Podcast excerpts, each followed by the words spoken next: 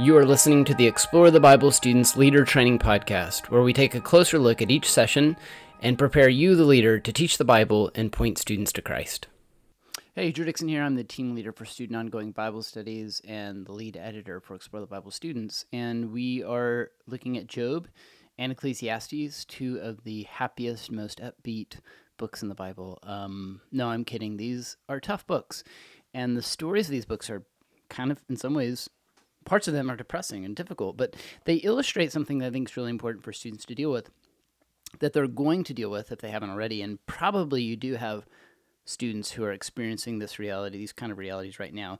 We're all experiencing the kind of realities laid out here in the here and now. If we were aware, if we were more spiritually cognizant of the reality of the world we live in. But it's this: we live in a broken world. And our world is spiritually broken in complex ways that go deep. And so Job is going to bring up the question of why is it that righteous people sometimes suffer? Like, people who are good, like, I get it, okay, let's let's pause and just say, okay, the Bible says none is righteous, no, not one. Like, that's in Romans three, I get it. There's a sense in which none of us are right before God, but on the whole, Job in this book is described as a righteous person, as someone who loved and feared God. And so in a very real sense, he doesn't deserve what's going to befall him. And this brings up this question that we all deal with at times, at one time or another in life, and it's, why do bad things happen to good people? Or maybe the reverse, like, why do good things sometimes happen to bad people? Um, and these books are going to force us to reckon with the complexities of life in a broken world. Like, Job, in a way, isn't necessarily going to answer this question for us in a way that's completely satisfying to us. Like, at the end of Job, we're going to see God basically saying, like, hey, Job, um, do you know how the earth was formed? Um, do you understand how uh, the earth is sustained and formed, and how its creatures live and thrive, and, like, how all these things work together? Have you thought about how deeply complex the world is? And so he's essentially saying to Job, like, look, you are not in a position to question me. Um, and so uh, that's not an easy answer, but it is it is a good answer, because it tells us that we serve a God who's in control, who's wiser than we are, who sees things that we don't, who's in control and, and operating in the world in a way that's on, like, a whole other level than what we are.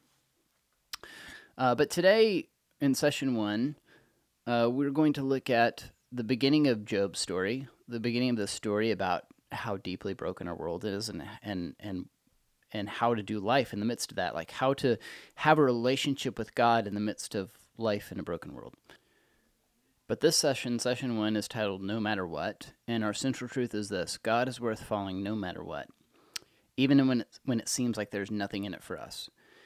And so there's a question, question number three. It's the key, one of the key questions. And the, by the way, the way these are designed is, you know, these are questions you don't want to miss. Like, whatever you do, don't miss this question. And it says this: what did Satan claim about Job's faith in verses nine through eleven?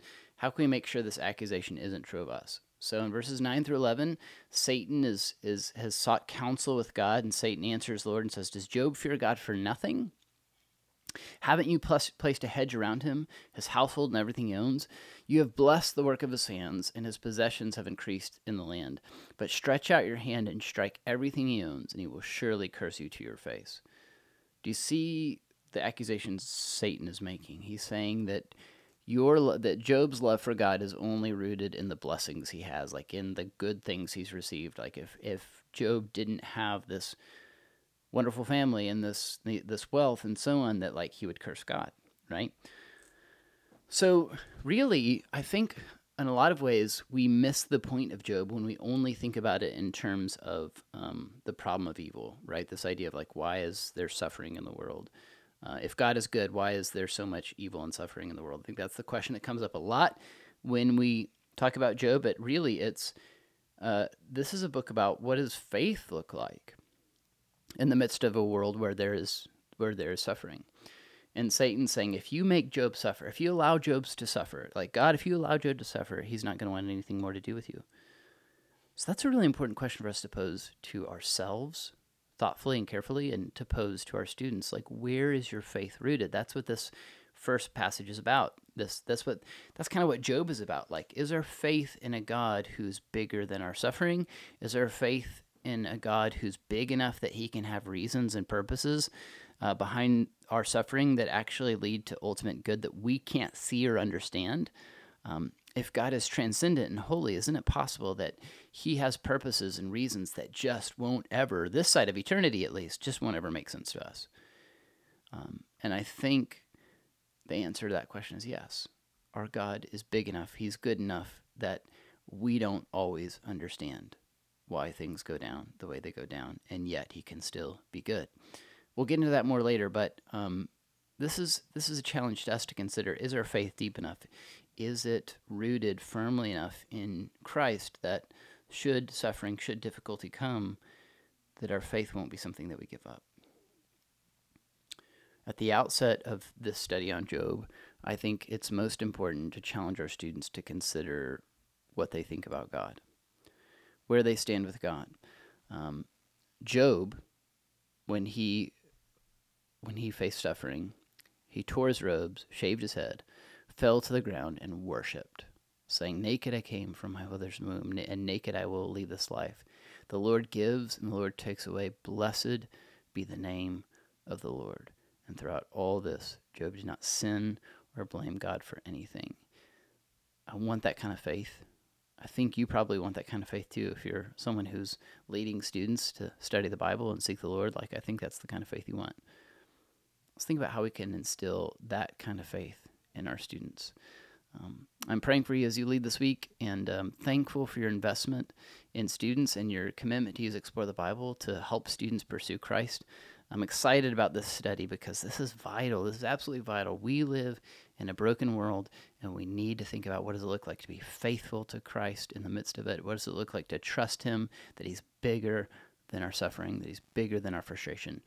Um, it's going to be a good. It's going to be a good quarter. I'm excited about it, and I'm excited to have you along for the journey. We'll see you next week. Thank you for listening to the Explore the Bible Students Leader Training Podcast, where we equip you, the leader, to teach the Bible and point students to Christ. Be sure to subscribe to our podcast on iTunes, Stitcher, TuneIn, or Spotify. You can also find the podcast on Ministry Grid dot com.